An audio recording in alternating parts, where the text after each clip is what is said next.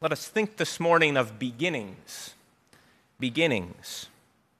This is the way the Bible begins. In the beginning, Bereshith in Hebrew, en arche in Greek, and for those of you who want your Latin, in principio. Or, if we want it just in English, in the beginning. This is what Genesis means. The book of Genesis is a book full of beginnings. But it's more than just a book meant to remind you of what happened long, long ago. That's one way to understand the importance of beginnings, right? Why is it important that you know your beginning? Well, so that you can remember your birthday and make sure that people give you lots of gifts on your birthday, right? Beginnings matter for much more than simply knowing what happened long ago. The book of Genesis is not just a book that records beginnings for us, but it might be better to think of it this way it is a book of foundations. A book of foundations.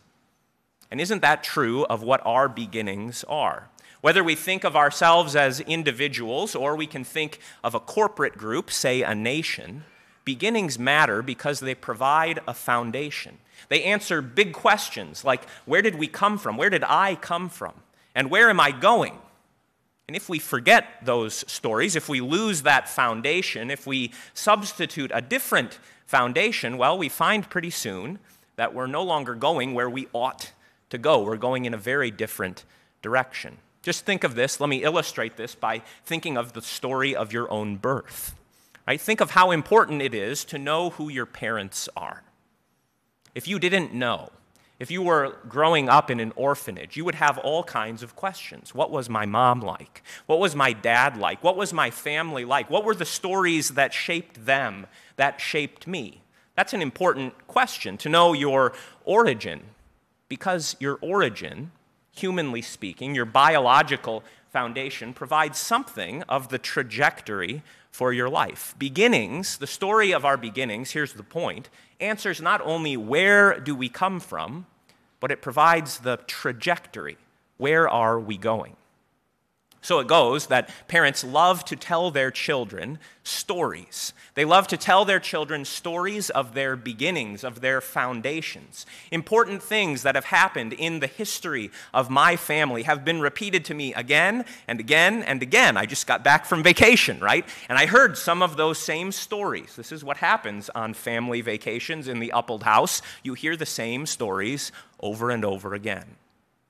And that's important because to lose that foundation would, in some sense, mean there would be a risk, right?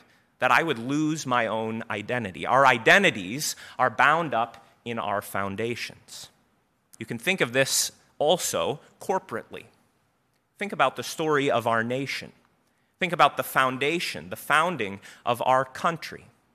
That story that story and the fight and the struggle and the whole Declaration of Independence and all of the things that went on at the beginning of our nation is not just important so that we know, well, America began on July 4th, 1776 or something.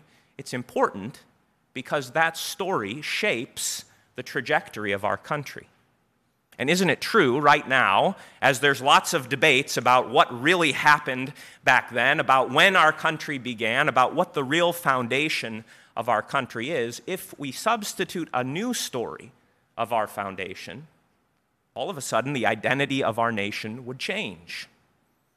Foundations, beginnings matter because they help to tell us who we are and also where we're going. And if that's true of us as individuals within a family, if that's true of us as a people, as a nation within the whole face of the earth, it's also true of us as humans. Sometimes these beginnings, these foundations of the book of Genesis are almost too big. I think the story of Genesis 2 is much like that. It is a story that is so big that it's easy to forget. It's easy to overlook it because it seems like too big of a thing. What does it have to do with little old me? Well, a lot. Because in the creation of Adam, what I want to focus with you in our time this morning on is this that in Adam, in Adam, we see God's intention for us. We see the foundation of all of humanity, past, present, and future. In the story of Adam, we have an answer to where we come from, and we also have the trajectory of where we are going. Now, perhaps you know that Genesis has two creation accounts, right? There's the story in Genesis 1 that answers kind of the universal question where did the whole world come from? Where did the whole universe come from? But Genesis 2 zooms in, right? And some people say, well, see, these are two different accounts. They're two totally different stories, and people who are skeptical want to look for contradictions. But of course, those of us who are faithful know that God doesn't write contradictions into Scripture, but these things complement each other. And so, just as we have the universal story of all things and how God created everything out of nothing, we also have in Genesis 2 God zooming in for us so that we would not be like children growing up in an orphanage, so that we would not be like a country that is lost about who it is and where it comes from and where it's going. So, in Adam, I want you to see this morning in answer to this question Where do I come from? In Adam's creation, you see that you, each and every one of you, are God's own handiwork. You are God's handiwork. Now, it's possible to lose that story. Just like it's possible for a person. I remember as a kid thinking that the worst thing that could happen would be to get amnesia. I, don't, I have kind of a foggy memory about where I first encountered amnesia, but I remember as a kid thinking, that's like the worst thing that could ever happen, right? To one day wake up and all of a sudden not know who I am or who my parents are or who my friends, who my brothers are, that'd be terrible. Well, it's possible for us as a people, as humanity, to lose this story. It's not just possible, but you can see it happening all around you, can't you? You can see other stories, other accounts, other foundations being substituted for this account. And so instead of seeing ourselves as God's handiwork, what is it that many think it is to be a human now? What is the alternative story that is put before us, that is simply assumed almost anywhere we go? It's not a story of you being God's handiwork, it's a story of you being sort of a random chance. Molecules collided. Don't ask where they came from.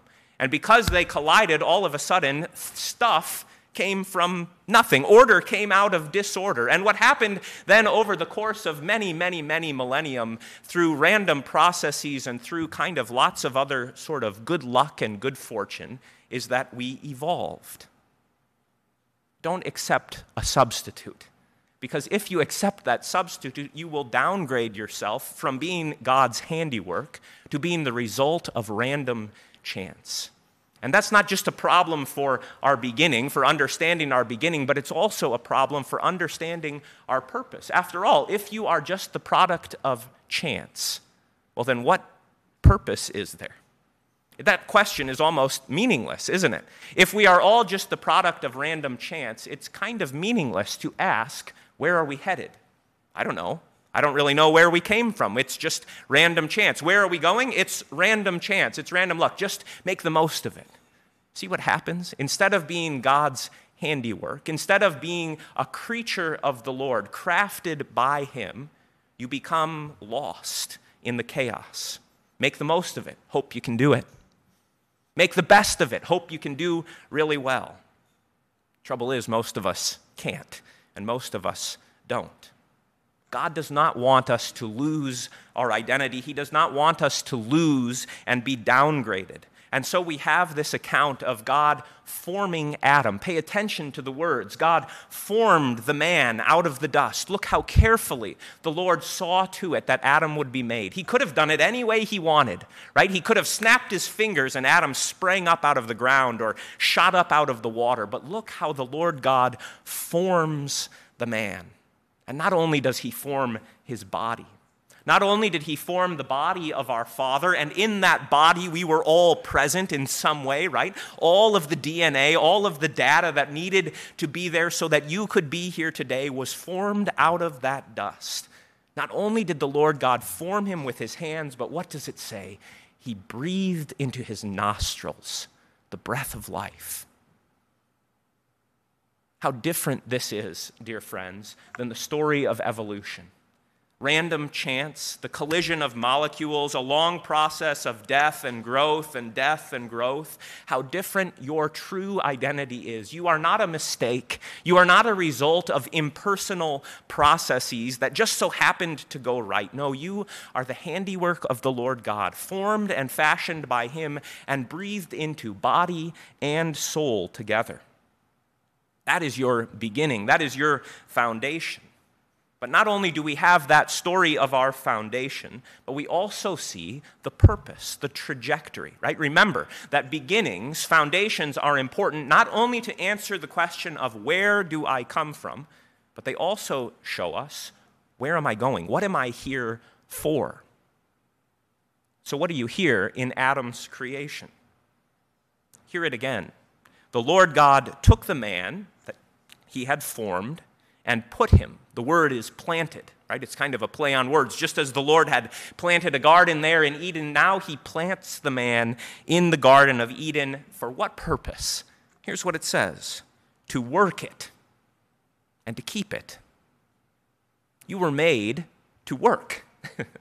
I don't mean you are made to earn money, right? That's another myth that often comes out, as if the whole point of existing is to get paid, right? To have a good job, to have the best job, to have the most income. That's not the purpose for which God made Adam. It's important. You need to be paid, you need to earn a living. But the Lord God made Adam to work in his creation. It is not a mistake that you have a body with hands. It is not a mistake that the Lord God gave you a mind that can figure out things, that can solve riddles and problems and issues. Use your body, use your mind for what the Lord God made you to use it. Not to cheat and do the least, not to do not to get the most out of as little as possible, but to actually do good in the world, to do good in the Garden of Eden. That is why God planted Adam there to work that garden. It says also that Adam was to keep it. And there's a lot of overlap between those two words, to work in the garden and also to keep it. But I want to draw your attention to the way that that word is used later in Scripture. When God gave the people of Israel the temple, the tabernacle, and the temple, He gave them the priests and the Levites. And the job of the priests and the Levites is often described this way as those who are to keep the tabernacle and temple. And if we take that as an illustration of what God made Adam for, then we can understand that Adam was made not just to work, not just to do good in the Garden of Eden, but to keep out anything that would harm it. You are made to work and also to keep. You are made to keep your body. You are made to keep your mind. You are made to keep your lips from speaking things that are false, from speaking things that are evil. You are made to keep your household. You are made to keep your congregation in whatever way that you do this. You are made to work in these places and also to keep them. For just as Adam encountered a serpent, just as Adam encountered a snake that he should have stepped on and not allowed to speak, so also you know that in the world that you live in, there is plenty to keep from. There are plenty of words, there are plenty of thoughts, there are plenty of actions that go on in the world all around you that you must learn to keep yourself from. Because if you give into them, well, the story will repeat itself just like it did with Adam and Eve to work and to keep. That is why God made Adam. That is his purpose. That is his calling, and it is also your calling too. Make no mistake, you are God's handiwork, formed and fashioned by him, breathed into by him for a purpose, for a reason. It's a sad thing for people not to know their purpose, isn't it? It's a sad thing to be adrift in the world, not knowing where we come from or what we're here for. And sadly, when people don't know, they invent all kinds of purposes, all kinds of reasons. Hear from Holy Scripture. Hear from the account of Genesis. Hear from God's story of your foundation, what you are here for. So you don't have to invent it for yourself. You are here to work, to do good in this world, and you are here to keep it. But there's more. For God didn't just say, okay, work it and keep it he also then spoke to Adam. Now, think of how wonderful that is that the Lord God would speak to one of his creatures, that the Creator would speak to a creature. Let me see if I can kind of magnify this in your mind this morning because it's easy to lose sight of, right? Well, of course, he spoke to Adam. Why wouldn't he? That's the whole shock of the thing. Suppose you went home this afternoon and you got a call, and it was a number you didn't recognize, and you picked it up, and the person on the other line said, Hold for a moment, the President of the United States wants to speak with you. Maybe this is a bad illustration. but suppose you got that call. Wouldn't you feel a little bit honored? Wouldn't you feel a little bit proud? Wouldn't you say, Who am I that someone important would want to speak to me? Don't laugh. You get my point. Even if you don't like the president, the point is even greater in Holy Scripture for of all of the creatures, who is it that the Lord God actually speaks to? Did he address the cheetah and say, Listen, cheetah, I have a special commission for you? Did he speak to the whales and to the dolphins and give them a special calling? No. Of all of creation, it is to Adam that the Lord God spoke. And what that means, what that means we should mark well, is that the Lord intends for us to be in conversation with him. He intends for us to be his fellowship partners. He intends for each and every human body and soul to hear his word and to respond to it. What is the saddest thing that could happen to a person in this world? The saddest thing is to never hear the voice of our Maker. The saddest thing is to never hear the Word of God, to never know the Word of God, to never be able to call out to Him and say, Dear Father, you have loved me, I love you in return. What worse fate could there be than to lose that? So mark it well that you don't discard it. Mark it well so that when the phone rings, so to speak, you don't say, Oh, I don't really want to pick this one up. For there is no greater calling, there is no greater purpose than to be addressed by the Lord God. Now, it's often troubled people what God told Adam, right? It seems almost kind of cruel. I made all of these trees, but don't eat from this one. That's what the devil wanted Adam and Eve to think about God's command, but I want you to know that it was a good command. Out of all of the trees in the garden, the Lord God had said Adam could eat from any of them except this one. And that wasn't just because God was being, you know, stingy somehow. That wasn't because the Lord God didn't want Adam to have what was good for him. The Lord God said, Don't eat from this tree, so that Adam would learn to worship. That's not quite obvious right away. So let me see if I can help you understand it this morning. Suppose you were Adam. Put yourself in his shoes this morning. Your life would have been a great joy, wouldn't it? There would be no sin, there would be no death in the world, and everywhere you went in that garden, you could do whatever you wanted, except for one place. In one place, when you came to that one tree, when you came to that one tree out of all of the trees and you looked at that one fruit out of all of the fruit, you were to remember the word of the Lord. You were to remember that the Lord God had spoken to you and given you a special command out of all of the other creatures and said to you, Don't eat from this tree. And so, what would Adam have done if he had had the right thing in his mind, if he had known, if he had taken it to heart every time he passed that tree of the knowledge of good and evil, he would have fallen on his face in worship and said, Oh Lord God, thank you that you made this one tree that I don't eat from, so that in this way I might acknowledge you, so that in this way I might bow before you, I might submit myself to you and worship you. This is the story of who we are. This is the account of where we come from, and it gives us our purpose. Don't settle for a false alternative. Don't be downgraded into something else. Know who you are. Know where you came from. Know why you are here. Mark well your foundation. But also know the rest of the story, for this is just the beginning. This is just the beginning, and you know what happened after the story. You know how Adam and Eve did eat from that tree. You know how they fell from God's grace and were ex- exiled from the garden. But you also know of a new beginning, don't you? You know of a second Adam. You know of a greater Adam. You know how the Lord God Himself came into this world as Adam's son so that He might raise us all. For in Jesus Christ, a greater Adam has appeared, and a new beginning is available to us now. A beginning that is not marked by sin and death and failure, but a beginning that is marked by life and peace and forgiveness. For Jesus came not into the Garden of Eden, but Jesus came into a sinful, fallen world. What did we hear in the gospel reading from Mark? There he was out in a desolate place but what did the Lord Jesus, the greater Adam, do? Even in a, des- in a desolate place, he brought life. He brought life and joy. He brought worship. He restored to those people there in the desolate place what was theirs in the Garden of Eden. And he will do the same for you. So learn well the story of your beginning. Mark well how the Lord God formed and fashioned Adam out of the ground, how he breathed into him the breath of life, how he gave him a purpose and addressed him as his own partner. Mark it well so that you may see in Adam's creation what you are also made for, what you are redeemed for, and what by God's Spirit you are being perfected for. To, God be the glory now and always. Amen.